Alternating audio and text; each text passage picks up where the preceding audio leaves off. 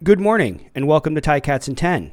I'm Josh Smith of 3 Down Nation and Podski Wee Wee. Today is Tuesday, May the 10th, 2022, and here's what is happening with your Hamilton Tiger Cats.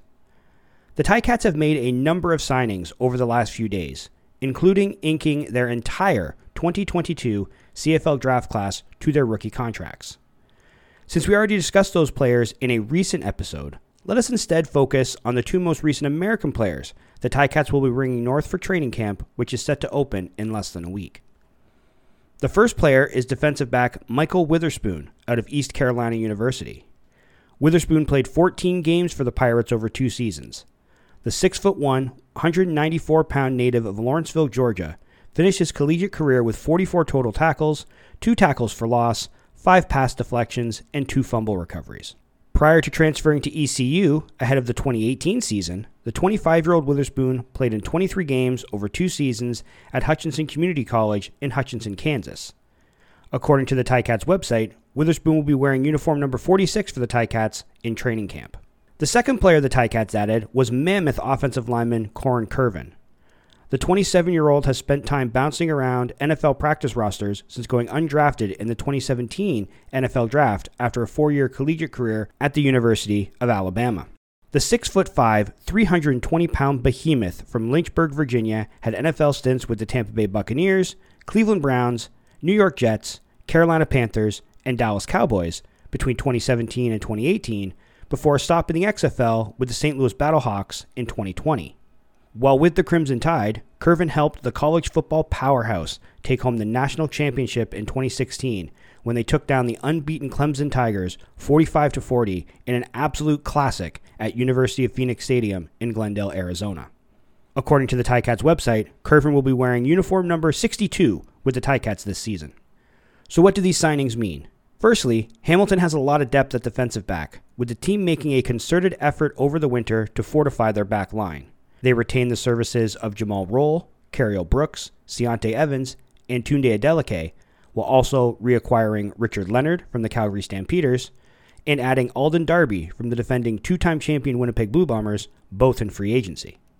This tells me a player like Witherspoon, added this close to camp, is probably in tough to make the roster, but you never know. Kirven, however, might have a shot to actually make this team. While I still believe and I will until I see how the team lines up during training camp, that the Ticats are at least flirting with the idea of starting five Canadians along the offensive line, that is far from a sure thing. Despite the loss of Jordan Murray to the NFL's Indianapolis Colts, the Ticats have four Americans potentially in line to take over at left tackle.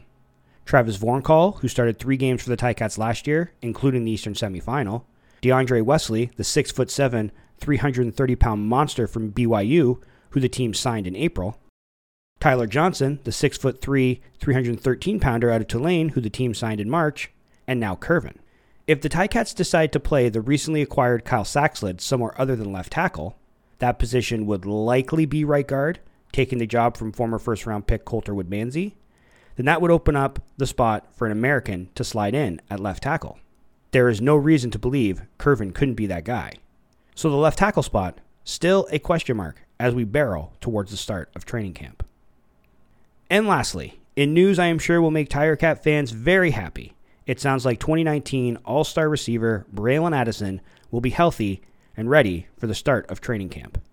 In a conference call with the media last week, Ticats head coach Orlando Steinauer was asked about Addison's status after injuries limited the explosive playmaker to just three games in 2021.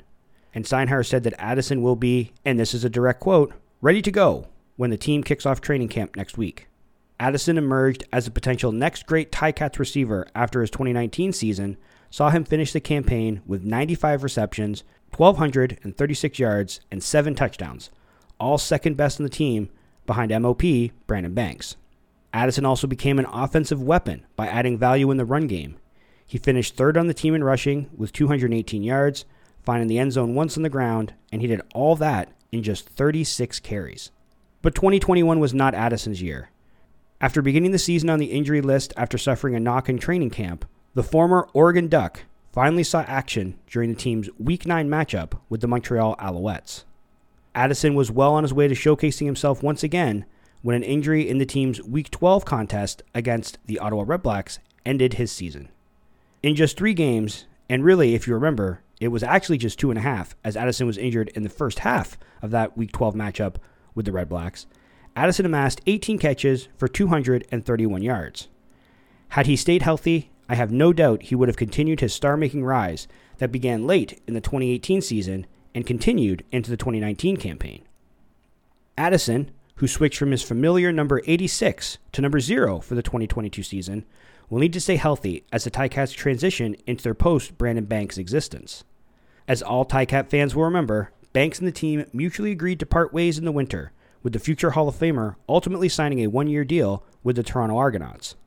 But Speedy B wasn't the only weapon the Ticats lost in free agency, as the reliable Jaelon Acklin joined a slew of former Ticats, including Jeremiah Masoli, with former Ticats GM Shawn Burke's, rebuilt Ottawa Redblacks. With Banks and Acklin gone, the team will be relying even more on Addison to shoulder the load as the team's primary receiving option. He will need to stay healthy to do that, and coming into camp at 100% is great news for his ability to be the playmaker on the field Ticats fans around the world know he can be.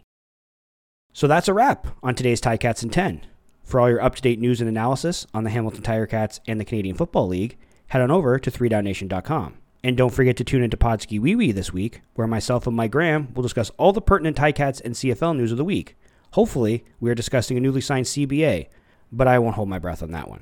For 3 Down Nation and Podski Wee Wee, I'm Josh Smith, and this has been Ticats in 10.